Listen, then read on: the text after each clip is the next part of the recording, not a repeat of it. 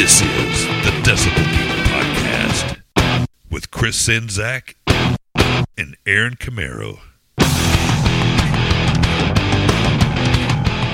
In a world of fake news and clickbait, you got to have the real thing, and we're it right here. We're the Decibel Geek Podcast, and once again, we're bringing you Geek Wire. Yeah, that's right. The latest and greatest happenings in the world of hard rock and heavy metal music. You need the news? Well, we got it. My name is Aaron Camaro, joined as always by my main man, the Anchor Man. That's right, it's Chris Czynszak. What's going on, brother? You bringing the news? Yeah, we got a few interesting things to touch on, and uh, Anchorman thing makes me want to do my Ron Burgundy impression, but I did that a few weeks back, so I'll stop. You should have a different quote from him every week. Cannonball. Love that movie. Yeah, so we, we got a few things. Uh, uh, first off, let me just say uh, thanks to those of you for the great feedback on the Christmas in July shows. We've had a couple of great episodes, and, and it's been great that you guys are enjoying those. I appreciate that. Yeah, great shows, great guests. You guys made it happen. We decided we were going to do Christmas in July, I think we're doing it justice so far, but there's still a little bit of time left. I think we're going to do one more. Yeah, The VIPs know what we're talking about. They already got the preview, but we got one more Christmas in July coming for you. although technically, I guess it'll be Christmas in August for that one because we're almost well, at the end. We can stretch things out a little bit. I don't think anybody will mind. I'll tell you what, you know, and as I've told Aaron off the air, um, I've, you know, obviously I've, I've tried to really do my due diligence in getting interesting guests, and some of those are ones that I, I've been making contact with, and it's been maybes, and my schedule doesn't work right now. So you're going to get Kiss related stuff in the future and some really interesting guests going forward. I'll just say that. Yeah, all the people we couldn't nail down in July that said, hey, hit me back in a month or two. Yeah. Yeah. Including an album's Unleashed on a Kiss album. Heck yeah, man. I can't wait for that one. It's going to be awesome. So first story today, um, Nuno Bettencourt. I've I have thoughts on this. So he made a he did an interview with Planet Rock, and Nuno like it's funny because like just up until a couple years ago, I never really read or heard interviews with Nuno. I always assumed he was some quiet guy, and then over the last couple years, he's kind of done more of the press and you know splitting the time with Gary, and he's he's a lot more uh, open to talk about stuff than I expected. And he did this interview with Planet Rock, but he says something and it turns into a whole shit storm, and then he makes an apology for it. So Okay. I'll I'll go through this. So if you don't know, you probably do. Nuno's main gig is he's Rihanna's guitar player. That's still so weird to me. Yeah, I mean, but he's a great player. He can do anything. Right, true. So he talks to Planet Rock and he makes a quote and he says, When somebody like Rihanna reaches out to you to perform, everybody thinks, oh, that's cute. It's a pop artist, whatever. And he says, Let me tell you something. What I had to do night after night, put on a reggae hat for one song with a reggae feel and go into R&B, then go into some punk rock and pop rock that she did and then club tracks, all sorts of things, all those different feels. And he says, I'm sorry, most of the guitar players who I admire could not in their lifetime play that gig. I mean that in the most complimentary way possible. and then he says, Slash is one of the greatest rock guitar players of all time, but I guarantee, and he'd be the first to tell you, that if he jumps up and he's got to play a clean intro to Rude Boy from Rihanna, it ain't happening. I don't even know what that is. I don't. I, I I've heard the song title "Rude Boy," but I couldn't tell you what it sounds like. okay, I understand what he's saying, though, I think. But honestly, it's one of those things where that's his gig, so of course he's going to step up and defend that gig. I suppose because all the rock and rollers all kind of chuckle at that and go, well, you know, it's that's got to be pretty easy money for him. You know, how hard can it be? But he's saying it's a lot harder than what you think. Well, and I'm thinking he's the guy with the gig, so he would know better than I would. So he says that, and then Richard Fortus, um, who plays in Guns N' Roses with Slash, decided to um, comment on this, and he says. You're crazy if you think Slash couldn't play that. I play with Slash every night. Slash can basically play anything. And he was calling Nuno out for saying it. And that's his right. Right, sure. No, I get where he's coming from too, because I mean, yeah, what do you think? Do you think Slash could do it? Probably, but like this is an offhanded comment that Nuno made in an interview, and it's like, and then like, the, and I'm fine with him making that comment. I'm fine with Richard Fortus saying what he thought. That's fine. But at the same time, then Nuno comes back and has to clarify things and basically make an apology. And he, he makes, and I'll read it. He says, Welp, I knew this was eventually coming. You can't be blessed and be on multiple guitar magazine covers at a shocking 56 years old. Get this much attention for your playing a new album as a rock guitarist without another guitarist stirring up some shit. Oh no. And he says, I'm responding to this not because I give a shit about what this guitarist thinks about me, but instead because I'd hate to think that my few words offended a hero of mine, slash, and possibly fuck up my relationship with him. And then he says, Richard, For- he, he tags Richard Fortus and he says, I've respectively never heard you play one note in my 56 years of oh, being shit. alive and only know your name from the Rihanna camp as a repla- and as a replacement player in Guns because Richard Fortus also played with Rihanna. Um, he says, "I think you're. A de- I'm sure you're a decent player, but did you really need to post a headline that made me look like I'm bad mouthing a fellow player, as if I'd ever think Slash isn't capable of playing any Rihanna song in his sleep?" And he says, "Let's get something fucking straight. To me, Slash is one of the greatest guitarists of my generation and of all time. Period." And Richard Fortus, if you knew me at all and where my heart is, you'd know what I meant in this statement was not about Slash or his capability. It was about rock guitarists like myself or Slash switching genres and awkwardness of playing these these feels. No yeah, shit. but that's not really what he said. You know? He says, "No shit, Slash can play these songs. Thank you so much for pointing that out, as if we didn't already know that. But for me, as a predominant rock guitarist, I'm obviously not as talented as you, and found it a challenge to Oh, nail wow. all the different pockets and guitar tones of genres like reggae, R&B, electronic dance, trap, and pop. As far as you shining a light on my ridiculous statement that Slash would struggle." Yes, a poor word choice on my part. I personally would hope that Slash, who was a peer and influence, would be more mature would be more mature enough to understand what I truly meant as a guitarist by that comment. wow. And as in mentioning Slash as an iconic rock example, I meant in general a rock guitarist would find it not a struggle, but but feel like a fish out of water as a player. That's all I meant. I've had nothing but respect and admiration for Guns N' Roses and Slash. Apologies if I've unintentionally offended anyone. So it's kind of an apology, but it's a very passive aggressive apology. Yeah, because I mean, he can come back later and say that's not what I meant, but he specifically said Slash will be the first one to tell you that he couldn't do this.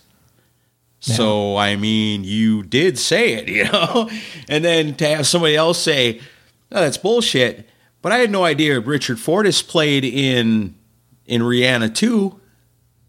Mm-hmm. I didn't. I had no idea. I, just didn't either until I saw the story. I just knew he was in Honky Toast at one time. Oh yeah, he was, wasn't he? Yeah, remember Honky Toast? They Love were pretty 'em. cool. Man, I'm sick and tired of guys like Tracii Guns and George Lynch making fun of me for being in Rihanna. Let me tell you something. You know, you guys think you're so cool, you rock and rollers. I'm a rock and roller too. I'm an extreme. But you guys couldn't do this shit. I mean, come on. Yeah, and he goes on to to do another pro- another comment, and he's like really. He's kind of pissed off, and he's like, you know, I just did this stupid interview with Planet Rock, and everybody's blowing it out of proportion. Don't in future, don't ask me about Rihanna, don't ask me about Slash or Guns N' Roses or so. And then he's like, Richard, sorry, this is ridiculous. You had a right to f- to defend your bro, and it just, but it's like, why are we at this point now? It's like it. That's weird. I don't know. I, I wish more people who get shade or whatever thrown at them from somebody else, even if it's a peer, just ignore it and move on with your life. Why do we have to have an apology tour after something gets said? Well, because in the day and the age that we're in, just like you and I, really no different. Well, much different level, but no different. You and I could get on here and talk some insane bullshit. And you don't think our listeners would call us out on it? I would hope that they would. I mean, I know Billy Hardaway definitely would. He does that every week. Right. So, you know, but I'm talking about saying something totally ridiculous, kind of like Nuno did. To say Slash couldn't do this and he'd be the first one to tell you. And then come back and be like, well, that's not what I meant. Yeah, but to me, it's just like People are going to call you out. if he loves Slash and he wants to make sure Slash is cool with him, just reach out to Slash directly. You know, why do we have to make everything a public spectacle? because of the day and the age that we live in, in the age of podcasting and the internet and all these things. You know, everybody's out there making statements all the time. How many people you think are on the Facebook right now making statements? Some of them valid, some of them ridiculous, you know, but when you put that stuff out there, then in this what we have now people can instantly react to it. So it's not like back in the day where this would be in a magazine and then you might see I don't know where would you have seen it? In like a two months later in the Metal Edge like Slash's guitarist Richard Fortus says says this to Nuno Bettencourt now it's three months later. Now today it's instant. So you got to watch what you're saying because if you're saying stupid ridiculous stuff people are going to call you out on it Oh, I get that. and then at that point, you've got two choices. You can either own it and say, hey, I said what I said. I love Slash. I think he's amazing, but he couldn't lick my balls. or you say, you know, I'm sorry. That I didn't mean it to come out that way. Or you just move on. So you don't say nothing. Yeah, why not? So when I can't tell the difference between entombed and in, enslaved, Hey, I didn't bring that up. Some a listener did. then I well exactly. That's what I'm saying. So I shouldn't come back and say, "Hey, I don't know the difference." You know, I'm dumb. You know, I thought one was the other and the other was the same, but I was wrong, and it was pointed out by so and so. That's what you got to do. You know, when you in this age of putting yourself out there, like if you want, you don't want no one to know your opinions about shit. Don't do interviews. Don't do podcasts. You know, don't do these things. Keep it to yourself. But if you put it out there and it's ridiculous bullshit, you can surely expect somebody's going to come back and tell you so. I will say this before we move on. One last thing, real quick. If guys like Richard Fortus and Nuno Bettencourt can play for Rihanna, why can't we put together some kind of petition that makes like Lady Gaga hire CC DeVille to be in her band? Well, I I've said for years that I still think Lady Gaga, she's a real rock and roll fan. I would love to hear her actually try to do a rock and roll album. Eh, could be something. Well, we said that about Dolly Parton too, and look how all that turned out. Well, we're gonna get to that in a little while. Oh, okay, but I'm telling you, that'd be awesome. But I think Lady Gaga could pull it off. if if CC DeVille played for Lady Gaga, would you buy a ticket to go see her live? Yeah, probably. I would too if CC was in the band. yeah, see now, yeah, there we go. Yeah, hit us up in the comments section. Yeah, I haven't gone to see Rihanna live with uh, Nuno, but you know who knows. Um, also, shout out to uh, Cobras and Fire. Have you heard their recent episodes where they uh, do their Stephen Michael impression? Man, you know my week has been insane. I haven't had a chance to listen to any of my friends' podcasts in probably about two weeks, but I'll be catching up eventually. They were talking about uh, you know, because the, new, they, the Extreme played on the Monsters of Rock cruise, and Nuno uh, actually injured his knee really bad in like a pickup basketball game on the cruise. Oh, I did hear that. That was a few weeks ago. Oh my god. Where like they're doing, I don't, I think it was, their Baco was like something like "Step back, Nuno." Um, I love Stephen Michael, but their their impression of him is fucking hilarious. And yes, Baco, your impression is better than than LC's. Wow. He called me Yeah. out for that. Nice. Good. See? There it is in action again. Yeah. So yeah, and here I am addressing it. So I'm a complete hypocrite. You owe somebody an apology Yeah, I do. My apologies to the listeners. yeah, to everyone. Um, all right, so Nikki Sixx uh, made a very uh, ill-advised post on Twitter, and uh, it was funny who decided to comment on it. So uh, Metal Sludge, I'll give Stevie Rachelle credit for kind of breaking this story. Nikki Sixx put a tweet out that said, "Okay, here's a question: Why do bands fight with other bands?" It's kind of an innocuous question, but yeah. it also opens him up to basically be hammered, and that's what Phil Lewis from LA Guns decided to do. Oh, shit. this ought to be good. Phil Lewis's uh, comment under the tweet was, "That's easy. Some bands go to the trouble of mastering their craft, while others mime to, to a background track. Bound to ruffle some feathers, eh?" Oh, Snap. Yeah. Hell yeah, Phil Lewis. That's awesome. I thought that was funny as hell. That's awesome. See, I love it. Those are the perks of the age we live in when those those instant reactions are something that actually make you go, "Hell yeah." You know, that's not the first time that they had had a back and forth, though. No, I don't think I don't think LA Guns and Motley Crue have ever necessarily been pals. I guess not. Um, I guess in April, Phil Lewis made headlines on the web saying, uh, "I never liked them," and then called Motley Crue "fucking atrocious." Oh wow. And um, and then Stevie in this article mentions some of the readers might recall an exchange we shared way back in 2012 between Sixx and Lewis. Uh, Lewis had taken a few quality shots at Sixx about the bassist Heroin Diaries, and it seemed to have gotten back to the Motley Crue co-founder. Um, and Nikki Sixx answered a tweet and called Lewis a sad little pumpkin. What? Yeah, Wow. so they these guys don't like each other much. Burn, I guess. I guess so. Sad little Sad pumpkin. little pumpkin. Yeah, those are that words hurt, you know. the best report retort for Nikki Sixx would say, "Well, I heard the new LA Guns album, and that's that." But um, anyway, that's my opinion. Well, and then you know Nikki Sixx and Tracii Guns were in the Brides of Destruction together, and that first Brides of Destruction album was pretty damn good. Yep. And then it came time for the second one, and Nikki Sixx left the band hanging, split. Yeah, I thought that band had potential. Yeah, they did. That first album was good. The second one, it's got some moments on it, but it's not as good as the first one. And yeah, I was looking forward to it all, and I thought those guys had a good run in them. And in a time where, you know, Motley Crue or L.A. Guns, neither one of them were really kings of the world at that point no more, but they were still coming out with good music. I don't know. That's pretty Um, funny though. Although London LeGrand wasn't the greatest singer. That's true. I wonder whatever happened to that guy. I bet Nothing. she's in one of them other bands now. I don't I haven't heard a thing about him in years. Huh. I have to look into that.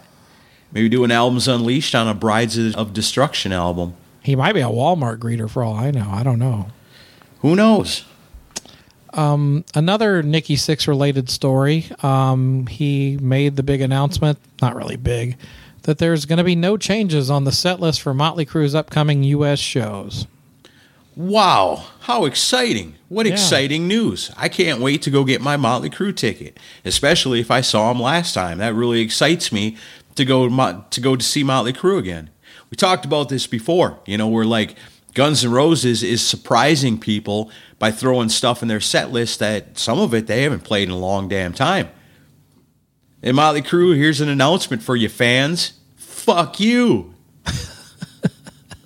Well, it wasn't so much an announcement. It was uh, somebody commented on one of his posts and said, hopefully, an adjustment in the set list. Would love to hear some of the other killer songs you have.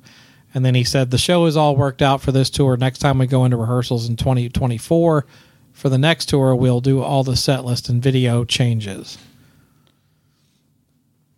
Don't you know who you're talking to? We're Kiss Junior. Yeah. That's how we roll. We're not going to change our set list. We're not going to change anything. It's going to be exactly the same. And we still expect you to show up. We still expect you to buy a ticket. Why do people go see them anymore? I, I, I really don't get it. Because at that level, nowadays, there's nothing as good, as shitty as it is. No, there's tons of young bands they could go see for I'm talking money. about on that level to go have the arena experience. People that love to go to the big arena shows. Yeah, I guess so. Who else? Who you? What would you rather go see? Motley Crue or the Dixie Chicks? right now, I'd rather see the Dixie Chicks. I'm sorry, I'm still going to Crue. Uh, well, I I don't know. I won't be going anyway. So what do I know? Nah, me neither. Unless, of course, there's some kind of opening acts that make it worthwhile. Yeah, they it well definitely won't be Ratt because there's been shit talk between those camps too. Everybody talks shit about Motley Crue nowadays. Yeah. Can't say So- they don't ask for it though. So let's talk Dolly Parton. Oh, how Dolly Parton, the queen of country music and the queen of podcasting, broke our hearts with her new album. She even had us believing it was going to be something special. It had potential to be something amazing.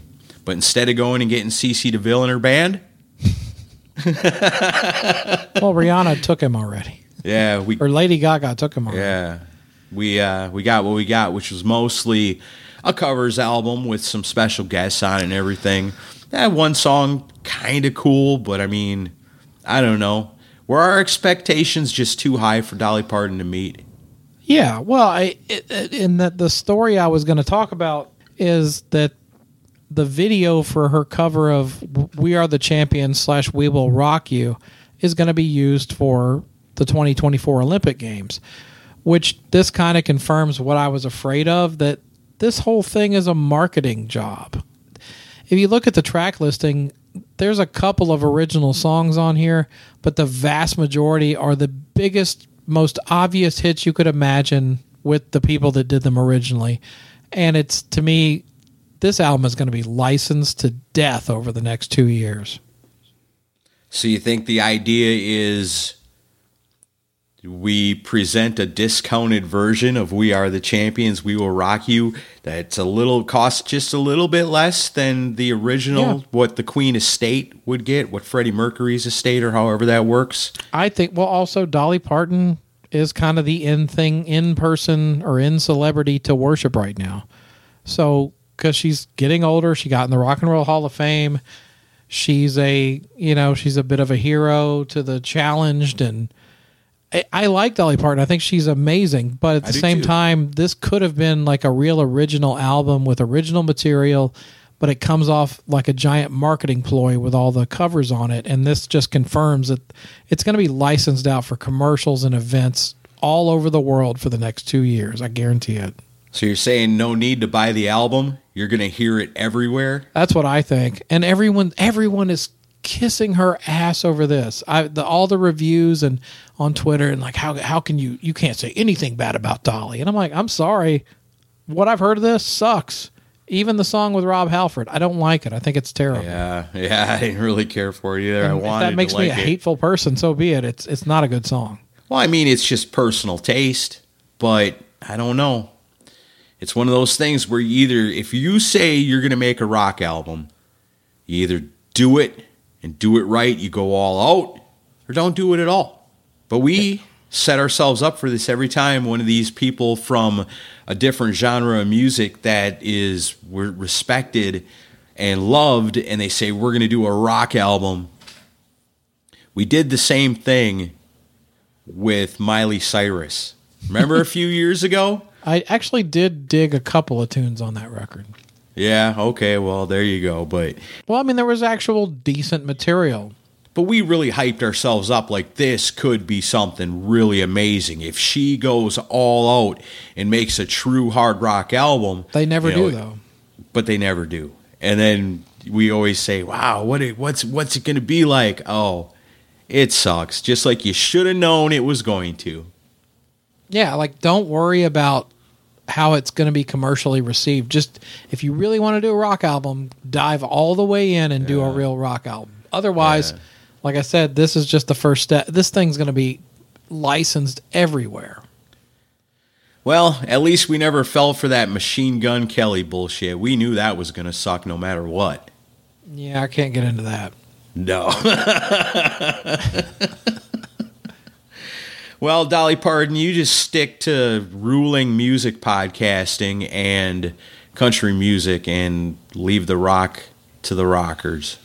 Well, and I'm sure we're going to get called haters, and then we're going to have to make a public apology like Nuno, and yeah. Eh, might as well get it out of the way now. Sorry, Dolly Parton. You're awesome. We love you. Dolly Parton for president. I bet the whole thing was Sammy Hagar's idea. You know it was. Yeah. Although we just give him credit for stuff, I shouldn't give him blame. That son of a gun. That's another show's job.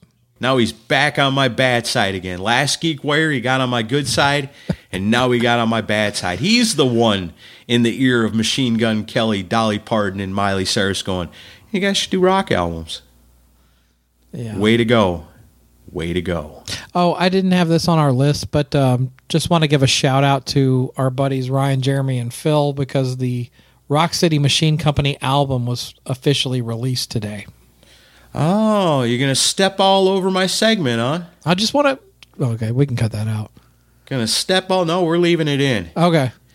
Yeah, of course it's out. I'm excited for it. We got to hear it a long time ago. It's amazing. Yeah, and they they, they picked the right second single to put out too. What did they end up picking as a second single? It's uh it's called the last time. Yeah. Yeah, that's the one. I told you, Ryan. I told you that was the one. Yeah. It's awesome. I love that song. It's uh if I'm not mistaken, Paul Taylor has a co-write on that song from Winger. Oh, cool. And uh it's the one on the album that gave me the best hair of the dog vibes. Yeah, it does sound like a Hair of the Dog song. because I talked to Ryan when he first sent this to us, and he I gave him just kind of my thoughts on it, and I said, well, you know, first of all, it's you, so it's always going to kind of be like Hair of the Dog for me, and these songs, none of them seem too far outside the realm of what Hair of the Dog was. You know, it's just straight up hard rock, but you know, like I said, there's there's songs in there that kind of remind you of Van Halen a little bit. There's, but and it's not Hair of the Dog because it's got Jeremy and Phil in it too. You know, so it, it gives it its own unique thing. It's like rock and roll residency joins Hair of the Dog, kind of like when we seen the Hair of the Dog tribute sort of show. It was kind of a reunion. It was it was Ryan getting to do those songs again, and this was years ago. One of the best things I ever got to see in my life. Like I never thought that I was going to get to see Hair of the Dog those songs played live ever again. And then those guys helped Ryan make it happen, and it was an amazing show, and it was great to hear those songs again. And I was such a huge fan of that band that anytime Ryan comes out with something, I gotta get in on that because I'm such a huge fan of his because of the days of Hair of the Dog. And I know a lot of the listeners, if you're newer and haven't been with us for a long time, but we've been talking about Hair of the Dog forever. They were a band that came out in the late, very late 90s, early 2000s, had a run of three albums, and in certain pockets in the United States were the biggest band in the world. And one of those pockets was Central Wisconsin. And that's where I was a DJ at the time. And when I say they were the biggest band in the world in that area, that's no exaggeration. You'd go into the record store and it was Inner Sleeve Records, and you always had posted the top selling albums of the week. And it would be Hair of the Dog, number one. Then it'd be like Pearl Jam, Stone Temple Pilots, Korn, you know, all these like bands that are huge everywhere else. But here, Hair of the Dog was number one over all those bands. You know, Limp Bizkit, all that. You know, none of them could touch Hair of the Dog in central Wisconsin. So my heart is always, you know, hoping to hear more from Ryan. And man, I wish I knew what the other guys were up to. I think they've all gone on with lives, you know, and Ryan stuck with the rock and roll. And God love him for it because to this day, not only is he playing and singing in Ace Frehley's band, but he's doing stuff like this. And again, you know, we talk about rock and roll and keeping it alive. These guys are not millionaire rock stars. They're the real thing. You know, they're doing it because they love it. Ryan could have went and got a job somewhere, you know, working any that guy could do anything, I got a feeling, and be successful at it. But his heart is in rock and roll. That goes with Phil and Jeremy, both former guests of the show. You guys know them well. They're the real deal. You don't get to be in the Gene Simmons band and the Ace Frehley band if you're not the real thing. And these guys, 100%. You know, I consider all three of them awesome friends. I know you feel the same. Oh yeah. And yeah, we'd do anything to support these guys. So when we're telling you right now that this album is out and you should get it, it's at linsleyrecords.com. You can get the LP, you can get the CD, whatever you want. If Ace Frehley's coming to your town, get a ticket to go see him there and then check them out at the merch booth because they'll be selling the Rock City Machine Company CD there. So, hell yeah, man. Rock and roll, is it dead? Mm-mm, hell no, not by a long shot. Not when bands like this are creating music and releasing it to us, rock and rollers, to love and enjoy. So, get your hands on that, I don't even feel bad that you walked all over my segment and brought this up early because it's important. I, I thought they deserved a little shine, and, and also there's a uh, the record release party is officially next week. I think I'm going to go to that and, and Nice. and tell them how much I love it. But no, I just I love those guys, and I'm so glad that their original material is getting out there, and I I highly recommend it. It's really good, and also bang up job by Marti Frederiksen producing it. It sounds great. Yeah, yeah, it sounds fantastic. It sounds like like the albums used to sound like, like the stuff Michael Wagner did. You know, when it it's all layered beautifully and everything rocks in its own space, and it's all combined into one. Mm, I love it. It makes me feel good that rock and roll is alive and well in 2023, and we're here to enjoy it. And that um uh that that cover of Ramblin' Gamblin' Man is, I love is, it. is killer. I love it. I love the whole thing. But yeah, that is awesome. I teased you guys a long time ago to tell you there was a really, really cool cover on there, and that's the one. It's badass. So you want to talk Ozzy? I am always down to talk about the Prince of freaking Darkness. So he did um, the latest episode of Sirius XM's Ozzy Speak. I guess it's a podcast that Ozzy does. I didn't know this was a thing. Um, Oh, he wow. he does it with Billy Morrison. Wow. Oh, nice. That's cool. Yeah. So and I, I have a Sirius um, subscription. I need to start listening to this. I didn't even know it was a thing. No, me Uh, either. He gave a health update. It was the first time that he's discussed his medical issues since he canceled the Power Trip appearance. And said regarding how he was doing with his health at the moment, he said, I'm battling through it. For instance, last Monday, I went to have a filter removed because I had the blood clots in my legs. Oh, damn. They, they put a filter in your ar- artery to stop the blood clots going to your heart and your brain. He says it sounds worse than it is. So on Monday, I went to have it removed. The blood clots have jammed you all up. So they put a thing down there in my neck, straight down to my groin. Dang. And uh, he went on to express frustration over a long list of health issues he's had, including COVID 19 more than a year ago. He says, just disappointment after disappointment. Just get this thing fucking done so I can get on with my life.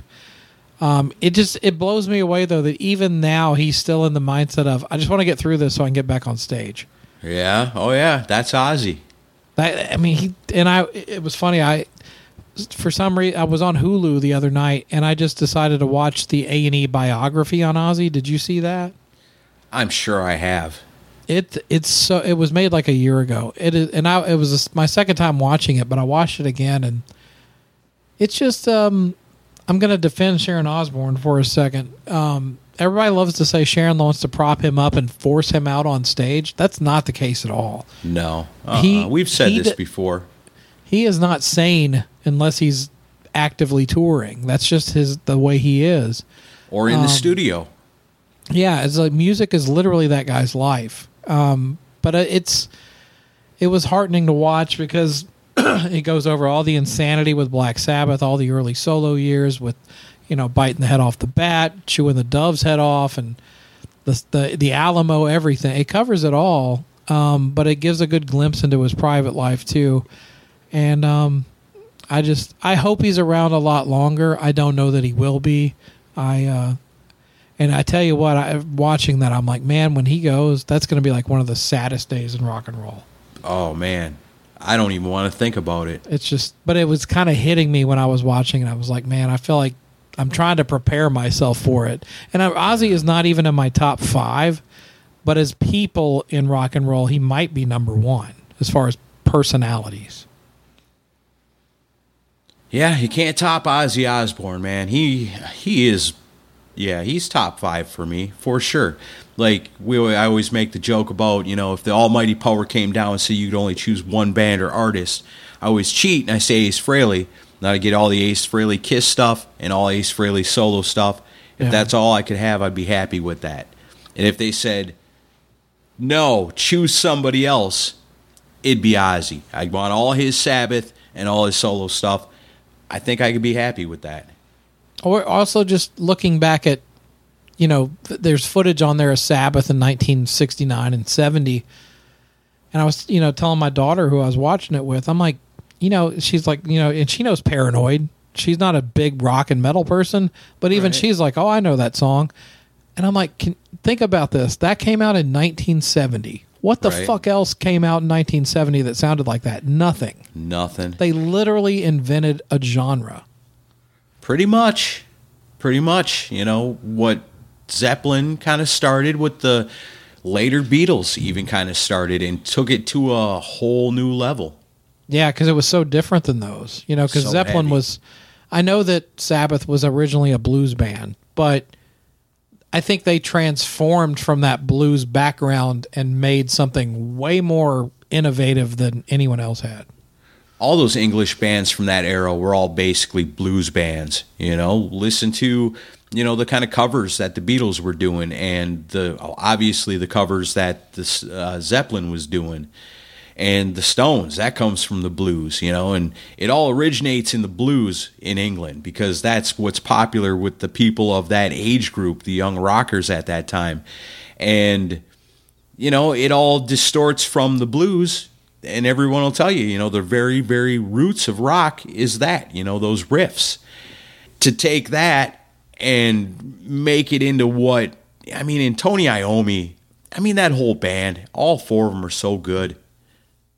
Yeah, but like make- the in the circumstances that led to what that sound became. I mean, if Tony Iommi hadn't cut off part of his fingers, Right? who knows what it would have sounded like? And then something I didn't pick up when I watched that uh, A and E biography for Ozzy the first time was talking about um, they were rehearsing and they were just doing blues twelve bar blues standards in their rehearsal space, but there was a movie theater across the street that was showing horror movies and they had lines of people out the door to go see these horror movies and they had the idea of why do people keep queuing up to to see all these horror movies and they're like wait why don't we write scary songs Yeah. Uh, so that movie theater is kind of responsible for black sabbath Yeah. Yeah. And horror movies. yeah isn't that crazy Crazy awesome. yeah but it just yeah if you haven't watched that's something i'll recommend uh, if you have hulu you can watch it on there it's it's it's really really well done Man, God bless Ozzy Osbourne. May he live forever. That's right. Um, this is just a funny story to touch on real quick. Um, this isn't going to be a big thing, but I'm sure anyone listening to podcasts knows who Joe Rogan is and knows that he's one of the biggest shows on earth, whether you like him or not. One of the biggest shows on earth. I think he's all right. I think he's cool. Some certain interviews he does I like. Um, if you if you're into three and a half hour discussions, it's great. Yeah, that's the tough part. yeah. but um, he shared a photo. Um, I think it was on Instagram. It is a photo of him and Axl Rose together, and the caption was "Was in Greece on vacation and randomly ran into Axl Rose at a restaurant." Wow. And he says he invited us to see Guns N' Roses in Athens, and it was fucking amazing. They went amazing. They went hard for three hours in the blazing heat, and the crowd was incredible. If you have a chance to see them, I can't recommend it enough. Blah blah blah. But if you see the photo, and I would encourage all of our listeners go online and look for the photo of Joe Rogan and Axl Rose. Joe looks thrilled as hell to be there, and Axl looks incredibly miserable. Oh man. Maybe you can sneak that one into the artwork. uh, yeah, I'll have to. I'll, maybe I'll make that like one of the squares in the artwork. Yeah, or split the squares. Yeah, Axl Rose looks so unhappy to be having his photo taken. It's just so Wow. funny. Well, uh, we only have a few stories left. Do you want to do your segment? Yeah, most definitely. We take a little look to the future, to the present, and to the past with rockstar birthdays, rockstar death days, and albums to look forward to. Except for the ones that haven't been spoiled already. I'm sorry. I'll issue an apology immediately. Okay, good. That's what I was waiting for. I deserve that. let's see where to begin. Let's do. let's It's all your fault, know. No, no. I can't do it. So good. All right, Rockstar birthdays. Let's kick it off like this. We got some friends that we want to say happy birthday to. A couple of rock stars mixed in here. This it's funny. This I haven't updated this like I should, so I'm certainly missing people, but it's really kind of just a list of our friends with a couple of rock stars in there. We're gonna pull an Eddie Trunk. Yeah, these are all people that we personally know. Happy birthday, Jerry Soup from the Mark and Jerry BS sessions. He celebrated birthday back on the 25th. We're a little bit out of time on this, but catching back up. Friend of the show, Ryan McKay, celebrated birthday on the 26th. Also on the 26th, Tom Gigliotti celebrating a birthday on the 26th. Shout out Loudcast. Heck yeah. And good friend of ours. Here's another one. Bobby Dreyer from the Kiss Room celebrated Oh, yeah. birthday on the 29th. Good friend of ours. Got to hang out at Rockin' Pod this last year. Loved it. Here's another one. Derek Novak. Man, love that dude. He's been our friend for a long, long time. Another great supporter of the Decibel Geek podcast. Here's somebody else that surely loves the show a whole lot. It's Geddy Lee from Rush celebrating a birthday on the 29th. I wish. Never know. Never know. This is a guy I've always wanted to have on the show. Probably would do it pretty easily, I would think, but haven't really ever nailed it down. Used to be Ace Frehley's guitarist, even played guitar on a Stabbing Westward album. Derek Hawkins celebrated a birthday on the 31st. Happy birthday to you. Uh, Joe Elliott from Def Leppard. Well, we creep into August a little bit, I suppose. Here, let me just give you all the ones on August 1st birthdays. Joe Elliott, Susie Gardner from Vixen. Well, used to be. She ain't in Vixen no more, is she? Janet Gardner? Well, who's Susie Gardner? I don't know who Susie Gardner is. Never mind. Happy birthday, Susie. I don't know either. Happy birthday, whoever you are, Susie. I'm going to have to look into that if that's a typo or if there's somebody named Susie Gardner whose birthday is on the first. Leave that in the edit. I'll, yeah, no, I'm not editing none of this shit. If you didn't know, you probably figured it out by now. We're actually recording on a Friday night, having a few beers, and getting loose. So there you go. Happy birthday, Susie. And we're not apologizing for it either. Not this time. Uh, also on the first, our old buddy Jim Coon.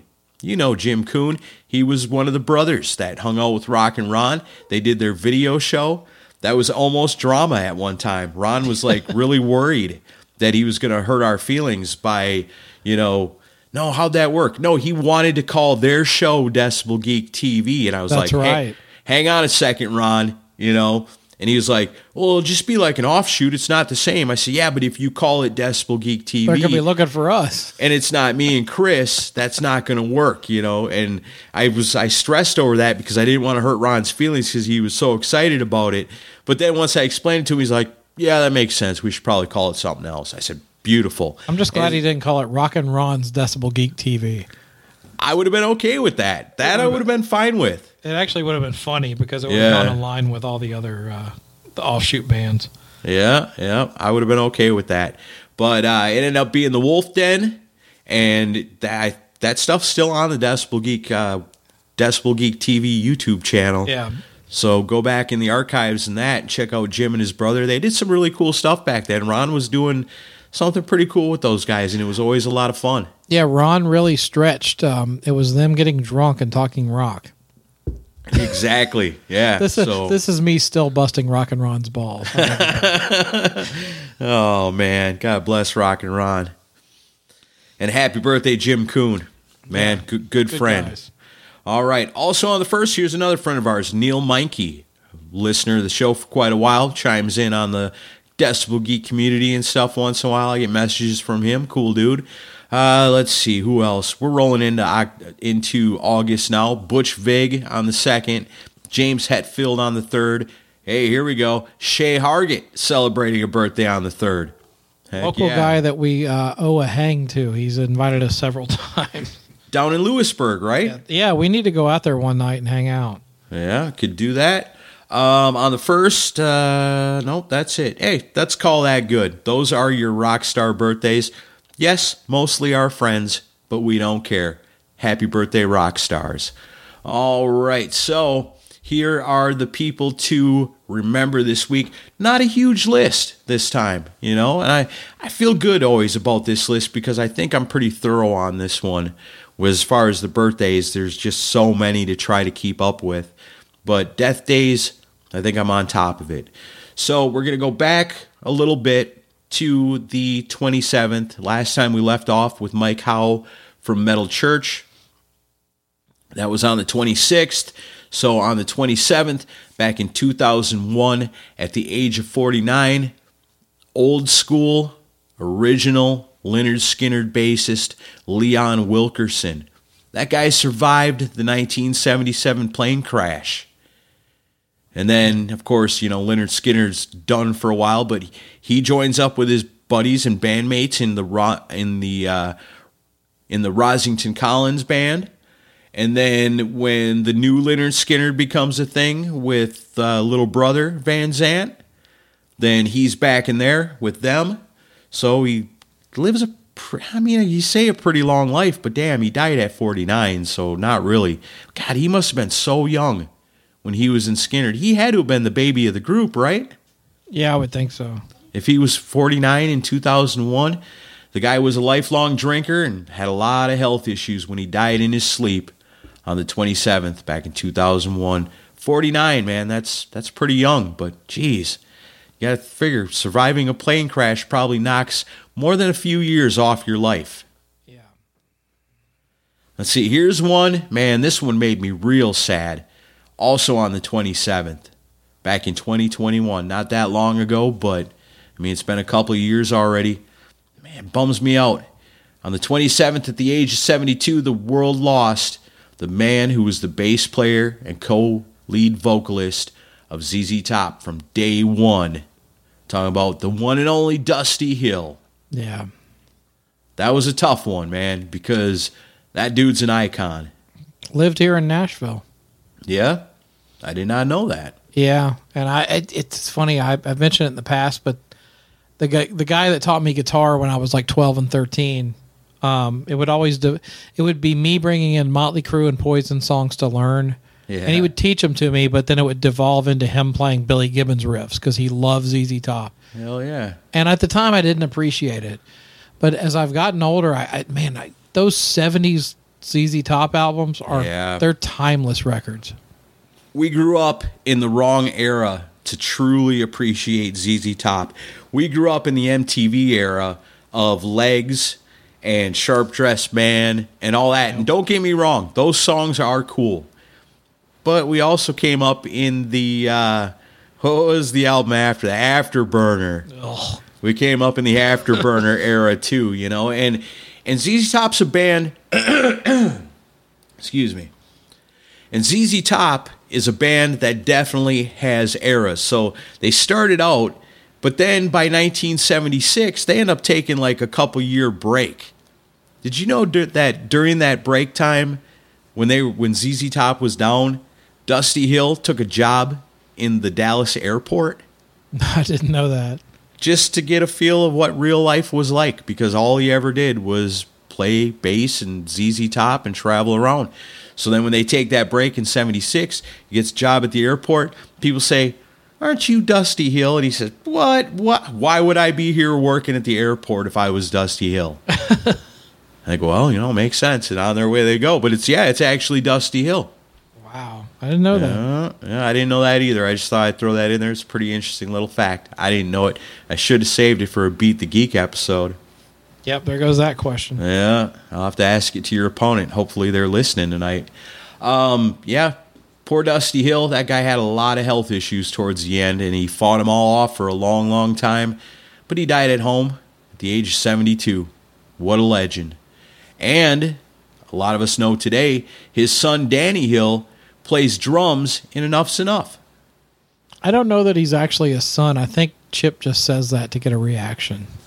Is that true? I think that's what I. Jason Herman, who now plays in Enuff Z'Nuff, uh, I think he told me that he was like, I don't think he's really Dusty's son. He Chip just That say crazy ass Chip. I believed it too when I saw him live. I'm like, oh wow, that's cool. That's and I think I was talking to Jason. He's like, he's not really his son. Wow, Chip Z'Nuff trolled us all. That son of a gun, he's awesome. I had no idea. That's that joint, brother. As a matter of fact, I gotta imagine that ha- half buzzed, I probably have said to Danny, "I'm a big fan of your dad." And he's probably like, my dad was an insurance salesman. oh man, that is amazing. Chip Z'Nuff somewhere. His heart is smiling. He loves it. He got us all. I believe that for a long time. Never trust a guy whose original stage name was Chip Saint Chocolate. Holy shit, that's awesome. Wow. Okay, never mind. Dusty Hill. Iconic legend. This is a stirring tribute. Yeah, wow, that's awesome though. All right, time to get serious because if there was such thing as a Decibel Geek Hall of Fame, this man would be a first year of eligibility entrant top of the list. We lost him back on the 30th in 2014. I venture to say this man had a huge influence on us as interviewers, I would say. Because I'll never forget the times that we got to talk to the legendary Dick Wagner. Oh, yeah. Passed away back in 2014 at the age of 71. This is another tough one here, too, because this guy was special to us. Like, we were intending to have him back on again because we had him on twice, right? Yeah, we did like a full career type talk first, and then did the Dada episode. Yeah, then the Dada episode. Man, that was so cool. One of the greatest things that I've ever seen in my life. Probably the thing that justified to me why Chris and I do what we do on this show was to see a little tear in the eye of this massive guy and to look at him he's like he's got an intimidating like kind of vibe about him like whew, better be cool you're in the presence of something really great here and to sit and talk to him and be so blown away by the fact that this guy has done so much and has been a part of so many amazing things and is probably one of the most unsung guitar heroes of them all, unless you know, then you know how awesome he is. But then to be talking to him about the Dada album and have a little, see a tear, a little tear in his eye. And I'm not exaggerating about this. He had a little tear in his eye and was kind of taken aback that we cared that much about something like that, like him, his career. There was people out there. It made him realize there are people out here that you are revered by. You know, and I, I know he knew, but you know what I'm talking about, right? Mm-hmm. Yeah. I know he knows how revered he is. I know he's got to know when he's saying this, when this is because when this is happening in front of us. But it just in my heart, I go, this is why we fucking do this show, you know, because long after we're all dead, somebody can listen to this interview with Dick Wagner about this Alice Cooper album, Dada, that came out back in the 80s after we're all dead. Well, and I think the another thing that underscores why we do the show, and I, this is not us patting ourselves on the back because it's just it was it was something we realized as we did it because you know Dick played on Aerosmith's "Get Your Wings" and uh, you know Kiss Destroyer, and Yeah. obviously with Alice Cooper he played on "Schools Out" and some big records. Yeah. um, Welcome to My Nightmare. You know, those are the big things he's known for. But I could tell that when we talked to him about Dada, because honestly, it was Alice's music from The Elder. It bombed horribly. It didn't didn't sell anything, and it's such an oddball record. But at the same time, we both appreciated the artistic part of it, and it was a th- it, wa- he was on this book tour because he was promoting his book, and he was doing these little shows and it it was like just it was a big reflective time for him but i, I could tell that everything kind of caught up with him when we talked to him the next day after the show and and went over the how much we appreciated the music and i still stand by the the solo and pass the gun around as one of the Yeah. best rock guitar solos ever ra- ever ever created Oh yeah. And um, that's what got to him. I could tell he was, and that's one thing you sometimes forget with these albums is, you know, even if something doesn't sell, that doesn't mean they didn't put their heart into it. And I could tell he really put his heart into that record because Alice was in rough shape during that time. Yeah. So I do, honestly think he shouldered the load on getting that record done because Bob was a mess too. Bob Ezrin. Oh yeah, they were all fucked up except Yeah. for Dick Wagner. Uh, he was probably a little buzzed himself. yeah, I mean, I think he drank and did probably smoked pot and stuff, but he wasn't doing as much coke as everyone else was because coke was Alice's drug of choice at that time. yeah. and I, I could tell that it meant a lot to him to kind of revisit that. So no, that was that was all you, man. You know, you're the one that said Dot. I'd never even heard that album before at that point. yeah, And you're like, look, we could talk to him about Welcome to My Nightmare, but everybody's done that. Like, but there's this one album, and it's called Dada. Have you ever heard it? I'm like, no, I don't know, even know what that is. And this is another testament to doing this show, like how much my musical knowledge and and you know caring about different bands and things has grown since we started this. At the time, I never even heard that album, and now it's like I own every Alice Cooper album at this point. All these years later, you know, and I know everything about Alice Cooper. I feel like to a certain point, but um, yeah. So I like said just not even knowing the album, like based on that pitch that you gave me, I was like, no, that actually makes perfect sense to me. You know, why talk about the same rehash shit that everybody else is going to want to talk to him about? Let's talk to him about something weird. And then I immediately got on the Amazon or the eBay, I forget which, and ordered it like immediately and got it mm-hmm. shipped to the house and started listening to it. And then it was like, holy shit, this is a crazy album. There's some really cool stuff on here. yeah. There, I mean, and it's a mixed bag record because there are oh, there yeah. are things on there where they're playing around with synth, synthesizers and all kinds of weird shit. So it's not. I don't think it's a perfect album. There's definitely some clunkers on it as far as my taste goes. I know yours too. Yeah, But- it's a it's a blackout era album Yeah, for sure. but the great stuff is really great. Yeah. And um, a couple interesting things I heard about this. Um, the the I, I found some. I'm on an Alice Cooper group, and they posted like the original press release for it. Did you know Dyslexia was initially the um the choice for the lead off single for that record? really? Yeah, which I'm like, that's the last song I would have picked to, to lead off that record. Yeah. Um, and then Wow. another thing I heard, I was listening to an old Mitch LaFon, and at the time, Russ Dwarf was co-hosting with Mitch, Oh, nice. and they start talking about Alice, and Russ actually mentions that when the Killer Dwarfs were recording their first record uh, in Canada, they recorded at Phase One Studio in Toronto, and they were in the the room next door to Alice and Bob Ezrin recording Dada at Phase oh, One. Wow. Oh, wow. Yeah. So I kind of want to talk to Russ and say, what do you remember about that? That'd be cool. Because there's a lot of mis. There's still even with what we uncovered, there's still a lot of mystery around that record. Like nothing. They never came out. You know, you'd see Dick Wagner once in a while, and the other two were behind curtains. All you could hear was the sound of sniffing. Yeah, it's like we heard a lot of sniffing. Well, and lighters flicking too, as Right. Dick Wagner told us. He wasn't just sniffing. His, they were. I mean, everybody that knows those albums knows. Hmm. And to think that they were going to use dyslexia as their single That's off weird. that album, they were on a lot of bad, bad drugs back then. yeah, not not the fun stuff, you know, not the fun stuff. The stuff you kind of have to do after a while. yeah, that's a bizarre song. Yeah.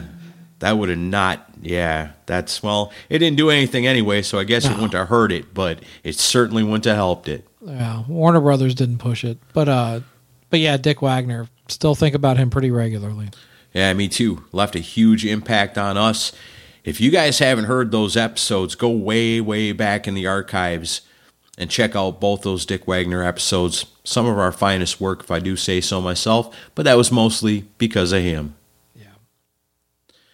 Let's see, what else do we got? I don't know if I want to go on anymore after that one.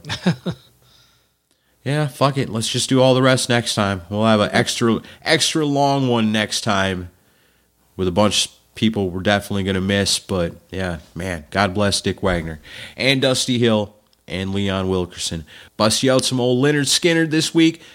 If you're in the kind of a country rock sort of mood, I recommend the Rossington Collins Band. I actually kind of dig it. There's some cool mellow stuff on there I like. And of course, if you're going to go with the ZZ Top, I say go way back.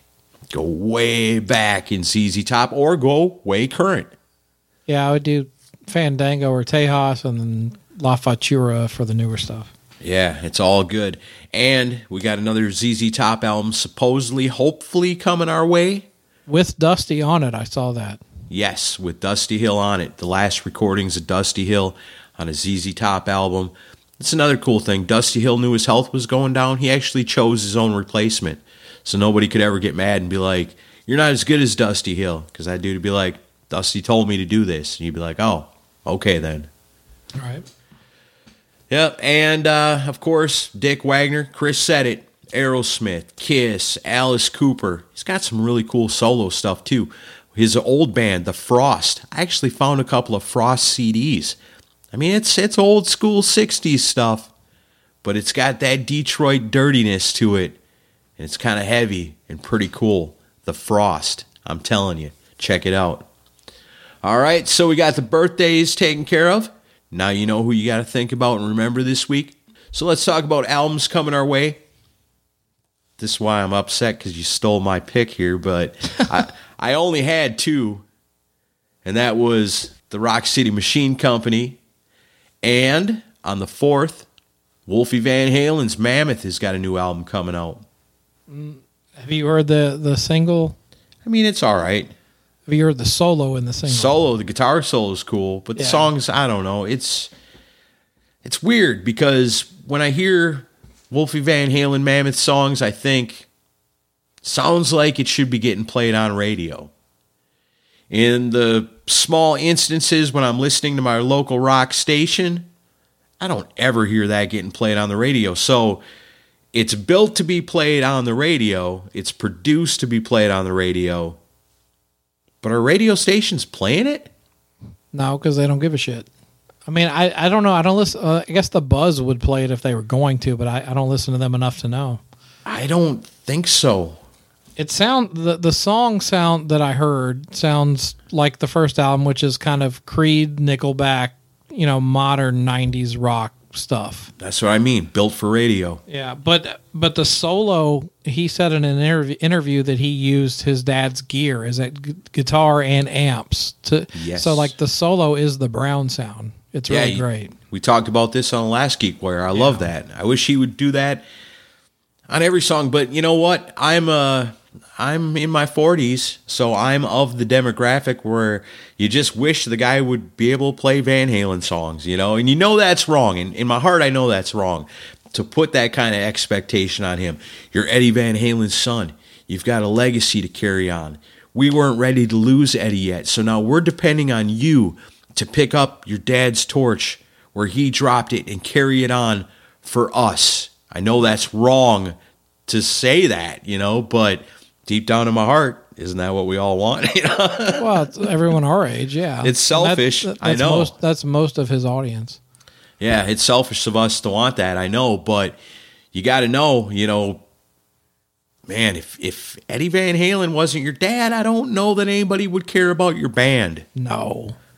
So what you're relying on is fans of your father. So give the people what they want. You know, you pick up that strat and you don't ever put it down. I agree. But I mean, that's selfish and wrong of us to ask. So Wolfie, just do your thing, brother. And that's all I got. That's all I got for new albums. I know there's probably more, but That's it's a Couple you- new Eclipse singles out. Check Yeah? those out. Yeah. Okay. Oh yeah, they've got an album coming out in September. Yeah, it's coming soon. Um, it's a little lighter though. That's the only thing I don't like about it. It's not quite as heavy as their earlier stuff, so I'm not sure. I like it, but it's a little, little lighter. Yeah, so far that I'm aware of, I know we've got new Danko Jones still coming this year, new Gwar album coming. Uh, that might be a reissue of something else. That Eclipse got a new Udo album coming. Uh, Hurricane. Let me ask you about that. Have you seen that Hurricane is back? I saw that they have a new album out, but I haven't listened to it yet. Uh, it's not out yet. It's coming out in August on the 25th, but they've released at least one single that I've seen. Yeah. Seem, seem pretty cool. Yeah, um, I have to listen to it. I haven't listened to that one yet, but um, although the drummer sent me a friend request, I probably should accept it. Yeah. Don't be such a snob. I'm not. I'm just, I'm just busy. I'll make I'll make another public apology to him. All right, good. Yeah, but no, Eclipse came out. I was, but I was listening to kind of a playlist um, with you know uh, Fortune Child and uh, f- some bands that we've played recently on the show. Florence Black, uh, Formosa. Uh, there just there's so many there's so many good bands out there, guys. Just look for them. Yep, they're out there. And, you know, Christmas in July has got to end sometime. So, you know, we'll be coming back with more fresh blood for you. So, we're always on the cutting edge. We like to keep our eyes open for things. So uh, a couple more stories to finish it off. Um, not a big deal. We call kind of expected this. Wasp has canceled the rest of their 2023 U.S. tour due to back Blackie Lawless's back. I should say Backy Lawless's um, extensive back injuries. Yeah, B A C K. All I need is my back machine.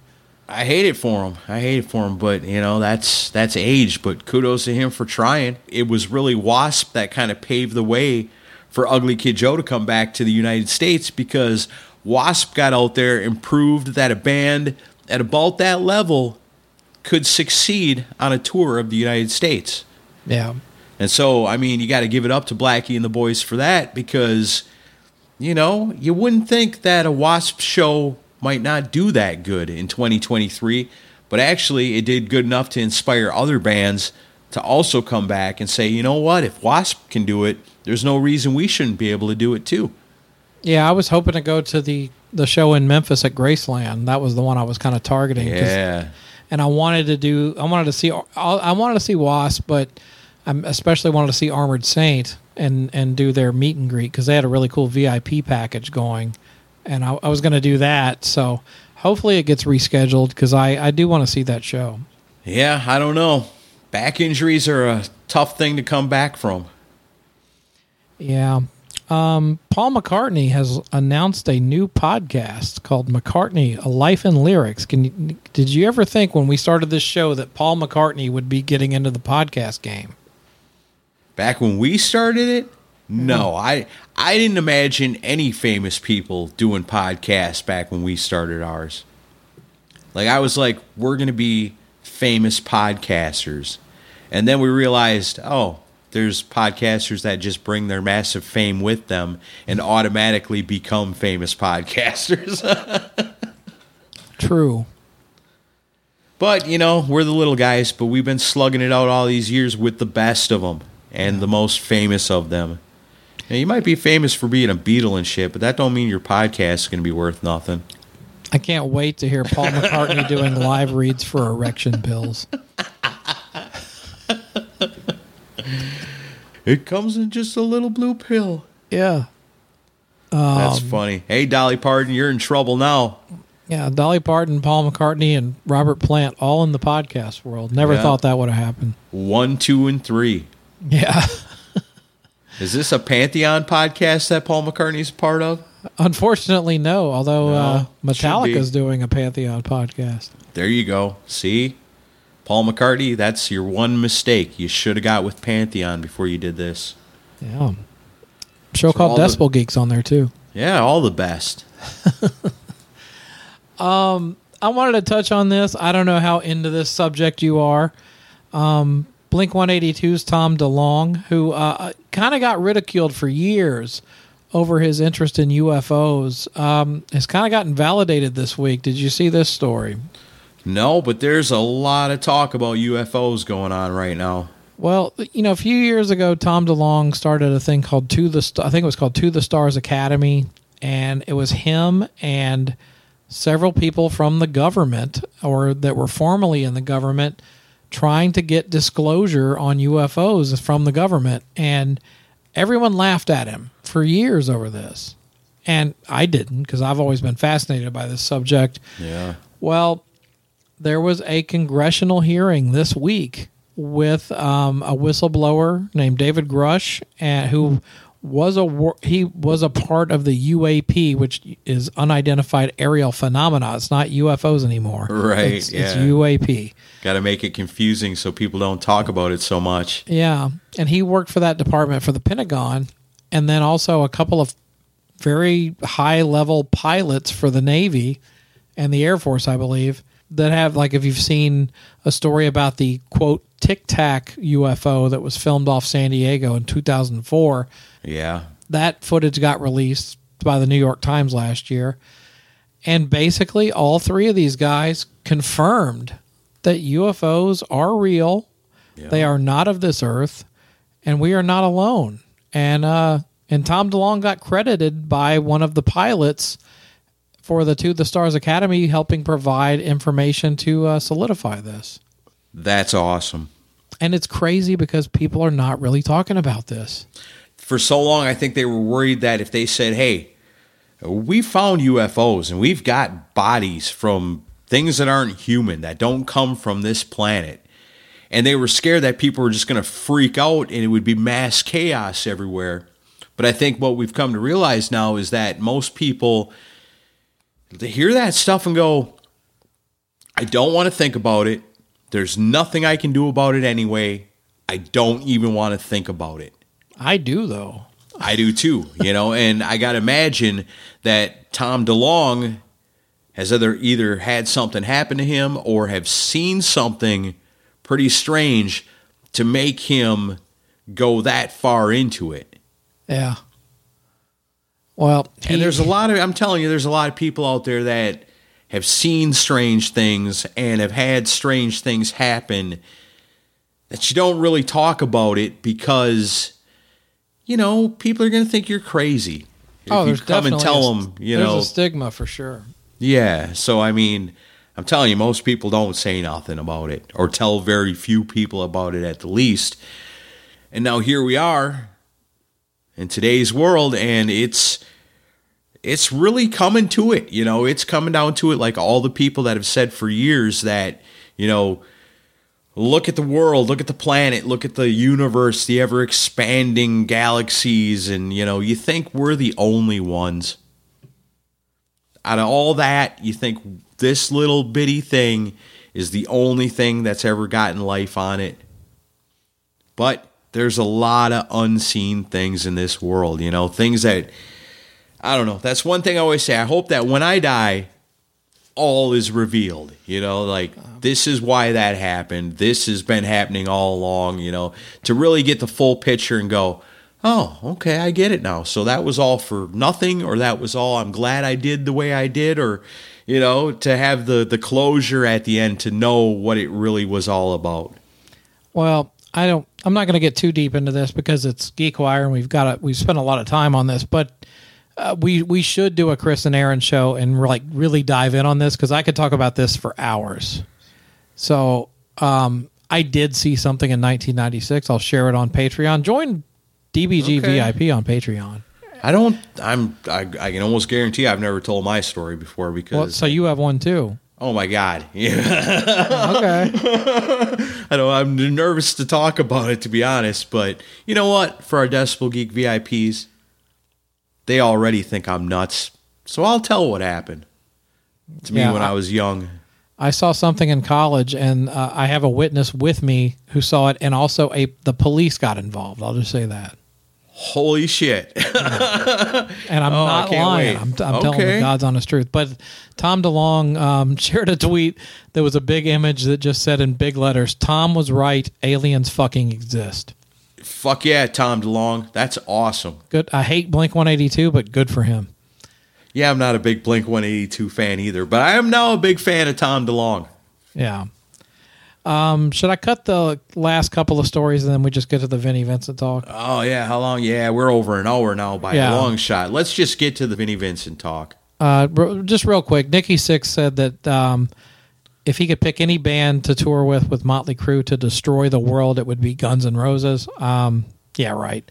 Um, Is there a please and a question mark behind that? yeah, right. Please? And then um, if you have Paramount Plus, check out the I Want to I Want to Rock documentary series. It's really well done. Hmm. It's um Karabi's on it, Jan, Janet Gardner from Vixen, and um, Vicky Hamilton, who managed GNR Motley, Guns N' Roses, or GNR Motley and Poison, and uh, what about Susie Gardner? Is she on it? it, no no sign of Susie Gardner on Okay. that. All right. Keep our eyes open. I think she's hanging out with Sammy Hagar. oh, okay. Yeah, but yeah, sorry. So for the last story, it's Christmas in July. We have to do something Kiss related. Um, it's expected, yes. So let's do some Vinnie Vincent talk. Oh man. So we had talked about this a few weeks ago about their the quote unquote head choppers ball that was uh, announced for October 13th and 14th. They announced that on June 24th okay, yep, yep, that's right. I remember. at Starstruck Entertainment Studio in Nashville, and um, they put tickets on sale on Vinnie Vincent's website, and then on July. I'm gonna go through the timeline real quick. Okay. So when was it announced? The 24th of June, right? Yeah, June 24th they announced it. Head Choppers Ball with cool graphic and everything. Looks like a horror movie poster from the 80s. And this was like right after he had a band and then didn't have a band. It had a singer who wasn't the singer, who never was the singer. Yeah, that was told he had the quote unquote prized position and then then lost. I don't remember. It was That always makes me laugh. prized position for a guy who never plays out. Um, then on July, it said like, all right. So let me go ahead and preface this with: there's some people involved with this event that we are friends with, and we like these people. But it's Vinnie Vincent, so um, we have thoughts. Um, July 14th, they announced that Tattered Sons was added to the bill, who was a local band here. Um, Tim, the singer, I'm friends with, and they were they had a booth at Rockin' Pod as one of the local bands. That's right. July 15th, Ashton Blake of Native Sons is added to the bill, and Native Sons have been at Rockin' Pod twice now. Yeah, yeah, those guys are awesome. Uh, July 15th, the same day, the event name suddenly gets changed to Vinnie Vincent's Rock and Roll Weekend. Oh, what? No head choppers ball? Yeah, I thought Head Choppers Ball was at least clever. Rock and Roll Well- Weekend, that's pretty generic. I mean, we did kind of laugh at the head choppers ball thing. That was goofy, but at least it was it was better than Rock and Roll Weekend. I mean, it's more descriptive now, I guess. People guess. might not know what the hell a head choppers ball is. But we're not done. Okay. Um, July 16th, a, a local band called Cadence is added to the bill. Cadence, also at Rockin' Pod this year. wow. So he's got all these Rockin' Pod bands. Yeah, it's uh, interesting. It's good to see that, you know, Rockin' Pod is getting these bands gigs. Hopefully, all turns out well in the end. Yeah. July 19th, a uh, local singer named Shannon Quinn is added to the bill. She, I think, was apparently the, um, she was at the last Vinnie Vincent event. Okay. Um, I think she's like a country singer. And then July 23rd, a band, local band called Contagion is added to the bill. Um, I don't really know these. I think I know members of the band. I still don't understand why their name is spelled as like it would be pronounced Contagon because Contagion is spelled incorrectly. But anyway, Contagan. Contagon. Um, the but at that at that point they had a new flyer, and it said said that the event is now called Vinnie Vincent's Head Choppers Ball Rock and Roll Weekend. Like, Vinny, this is the third time that you've made me change the flyer. They don't just make these posters for free, Vinny. Every time you change the name, I've got to go get new flyers printed. Yeah. So See that being a problem. so that that's the third name change. So we're agreement here. No more name changes. Now here's the latest flyers. They're all printed out. Here you go. And then he makes a statement on July 26th. I'll read Vinny's statement.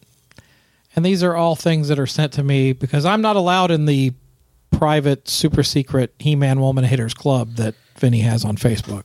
Eh, don't feel too bad, Vinny Vincent. We also have moles in our VIP group.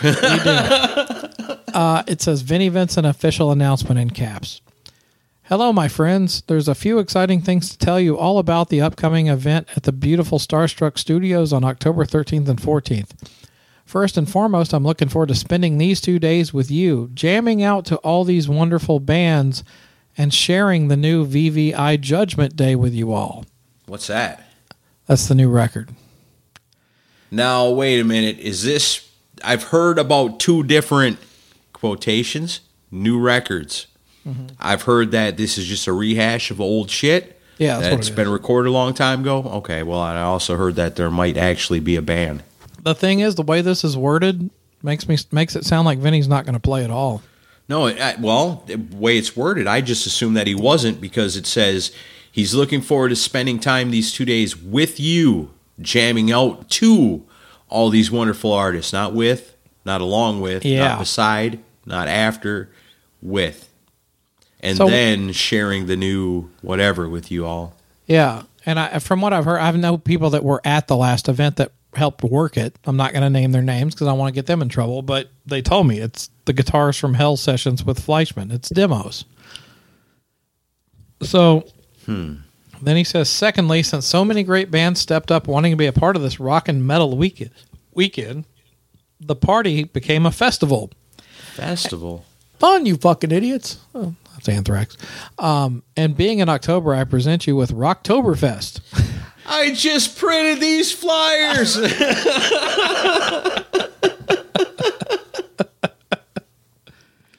And he says, uh, I'm proud to say we have artists in the double digits, not just an opener or two. This is going to be a jam packed weekend where we all hang out together amongst friends, libations, watch some great bands, and just have a great time.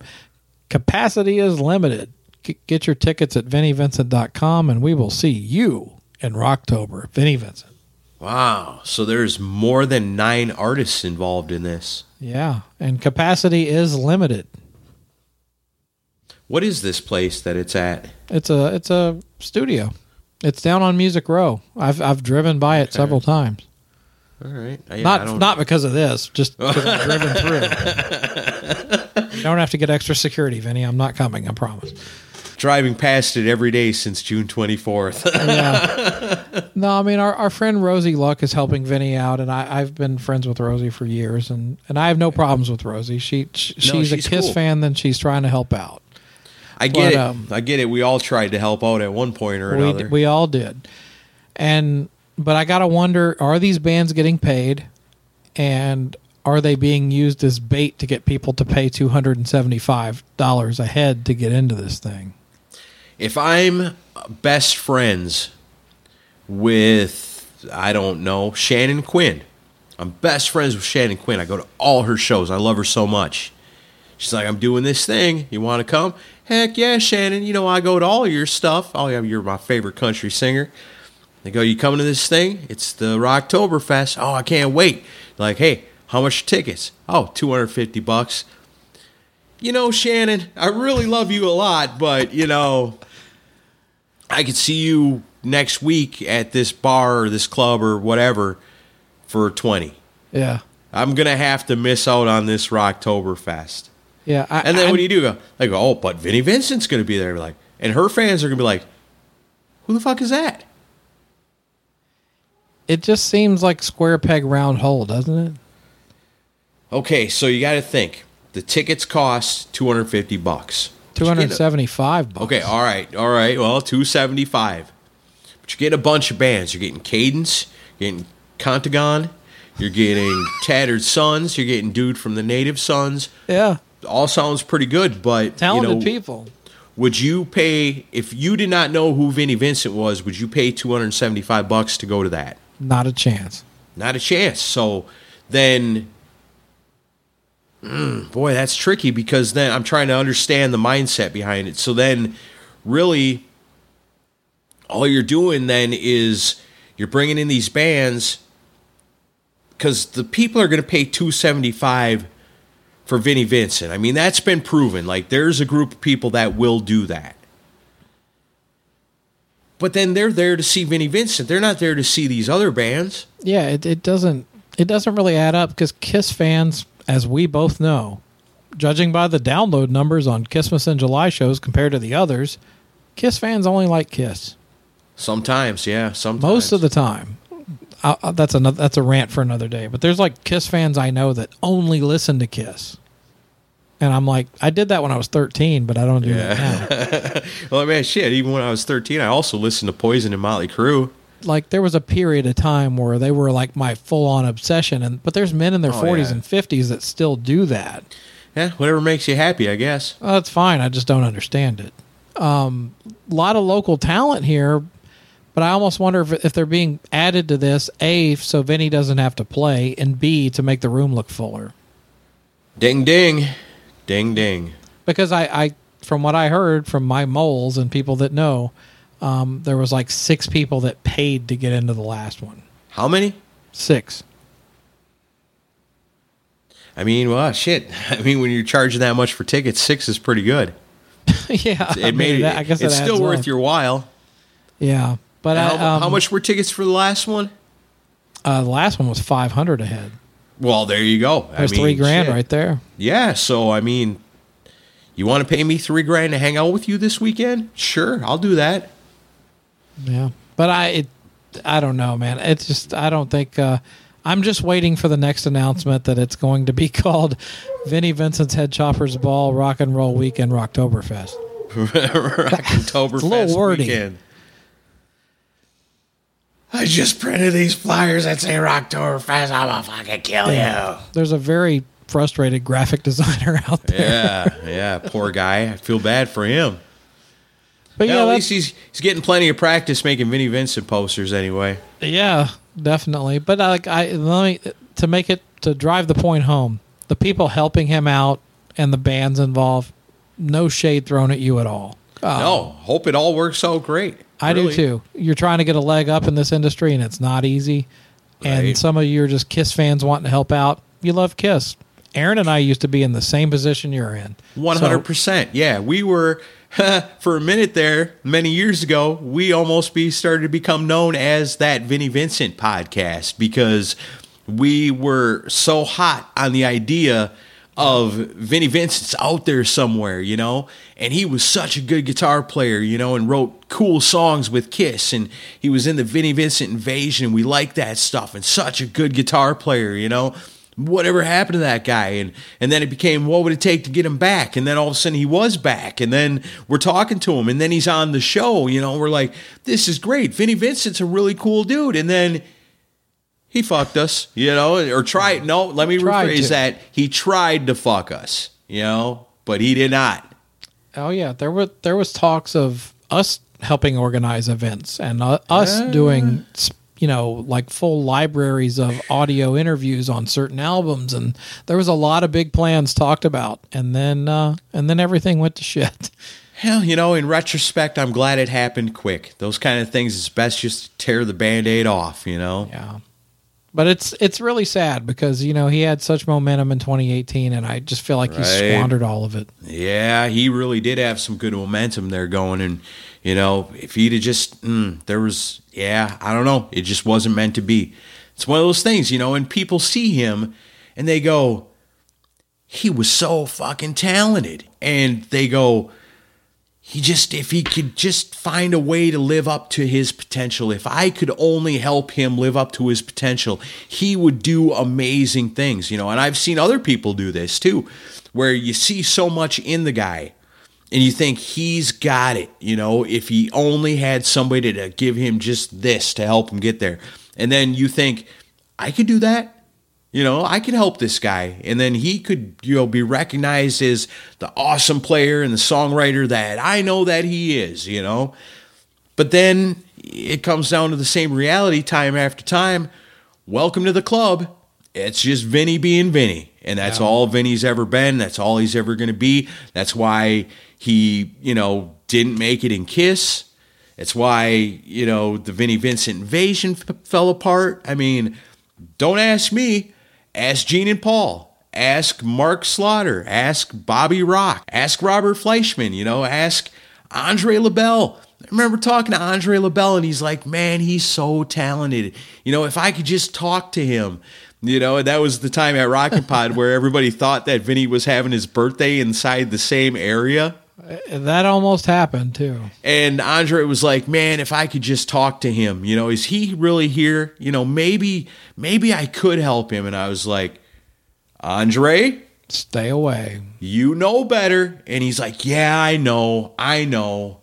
But man, you know, he's got so much potential." And when you see somebody that's got so much potential and they seem like they can't reach it on their own Yeah. or they're self-sabotagers That's as exactly what it is. as many have described Vinny as, you know? And so you think, boy, if there was just some way that he could get past that part where he always kind of screws himself over. Yeah, well, and that's the thing I try to tell people that because we both know people that have helped him over the years, and it's one of those things where just like when we were in that position, it was one of those things. It's like, well, maybe he's changed, and maybe I can help get him over the hump. And then you just find out that the rumors are true, and he's just. It, it- Gene called it a classic failure mechanism, where if things get too good, you find a way to torpedo yourself. And that's what he does. And also, I tell people that help him, I'm like, your intentions are great, they're pure, you want the best for him, but eventually he, it's going to come around and he's going to go after you. Yeah, and again, you know, these are just our opinions. and I hate telling people that. I really do. I'd love to see. I'd love to see him really release an album and go out and do club shows Yeah, or something. yeah, we but did. It, it's not going to happen. No, we really did. We wanted to see all those things and thought if we could help, we'd be glad to. Sure. But then you realize, no, you can't help. And I mean, I'm a Kiss, I'm a. You and I are both Kiss fans through and through. We still, even after the history we've had with him, I'd still like to see him turn it around. I just don't have much hope for it. Oh yeah, because if he put together a band, a good band, and actually came out with an album of good songs, fuck, I'd buy it. But I mean, how old is he now? He's 71. I don't know. Ace Frehley still comes out with new albums. Kiss, well, they do their thing. Well, I'm excited for Ace's record. I would, I probably wouldn't go see him live right now, as much as I love the guys in the band. But Ace is not doing well. But that's that's another story. He ain't bad every night. Well, we got we had a great night when we saw him. Yeah. He's getting up there too. He's Yeah. allowed to have off nights, I think. I did finally break down and watch the video we talked about last time because I didn't want to. You know me. Yeah. Oh, I don't take I don't take joy in it. Trust It's me. It's it's like UFOs, you know. It's like I don't want to think about that. We are talking about spacemen. it may be real. Maybe Ace Frehley is losing his touch a little bit, you know, but I don't want to think about that. I want to think about how good the world is when Ace Frehley's on his game. Uh, happens to everybody. We're all human. but I did break down and watch that video. It was kind of a bummer to see it. But again, when you don't rely on backing tracks and things like that at their age, you're bound to fuck up once in a while. Give the man a break. At least he's out there doing it for real. He ain't trying to Mötley Crüe it. That's true. Amen. I don't know. I don't know. But yeah, crazy Vinnie Vincent stuff. But again, I would just want to reiterate again it's just our opinions from, well, they're experienced opinions, I guess, but opinions nonetheless. Yeah, but we'll get more hits if I say what I'm saying is fact. Don't be getting us sued now. I'm just kidding. All right, well, shit. This has been a long episode on a Friday night after a long week. We got one more Christmas in July episode coming your way. Whew, I don't think I've ever been tired out after an episode. This one, really, We've covered a lot of ground today. this one really got me. You know, I feel like an athlete, a podcast athlete, a podcast elite. Ah, it's a little clunky. Yeah. But learn how to merge in the zipper lane. It's an inside joke. All right, well, there you have it. This has been GeekWire. It's your news, the latest and greatest happenings in the world of rock and roll. We're the Decibel Geek Podcast, brought to you by Pantheon. If you're looking for music podcasts, go no further. They've got them all. All the best. Why piddle around, dicking around trying to find one when they're serving them up hot and fresh for you? Check them out, pantheon.com. They're out there. They got all the best for you. The best music podcasts in the world. So there you go. That's it. See ya.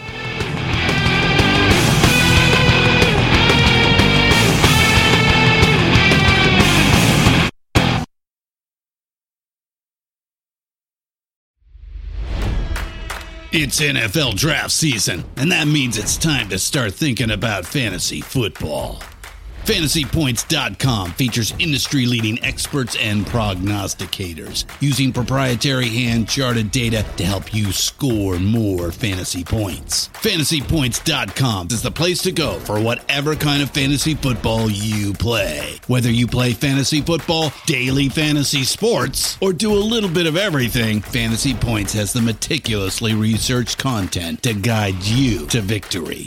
And why wait for the fall? Fantasy Points also covers the new spring football league, the UFL. Join the guru, John Hansen, Scott Barrett, Joe Dolan, and other massive names in the fantasy football universe with an exclusive offer. Use code Pantheon for 15% off any fantasy points package, including the all in package, with access to every article, tool, and data nugget that Fantasy Points has to offer.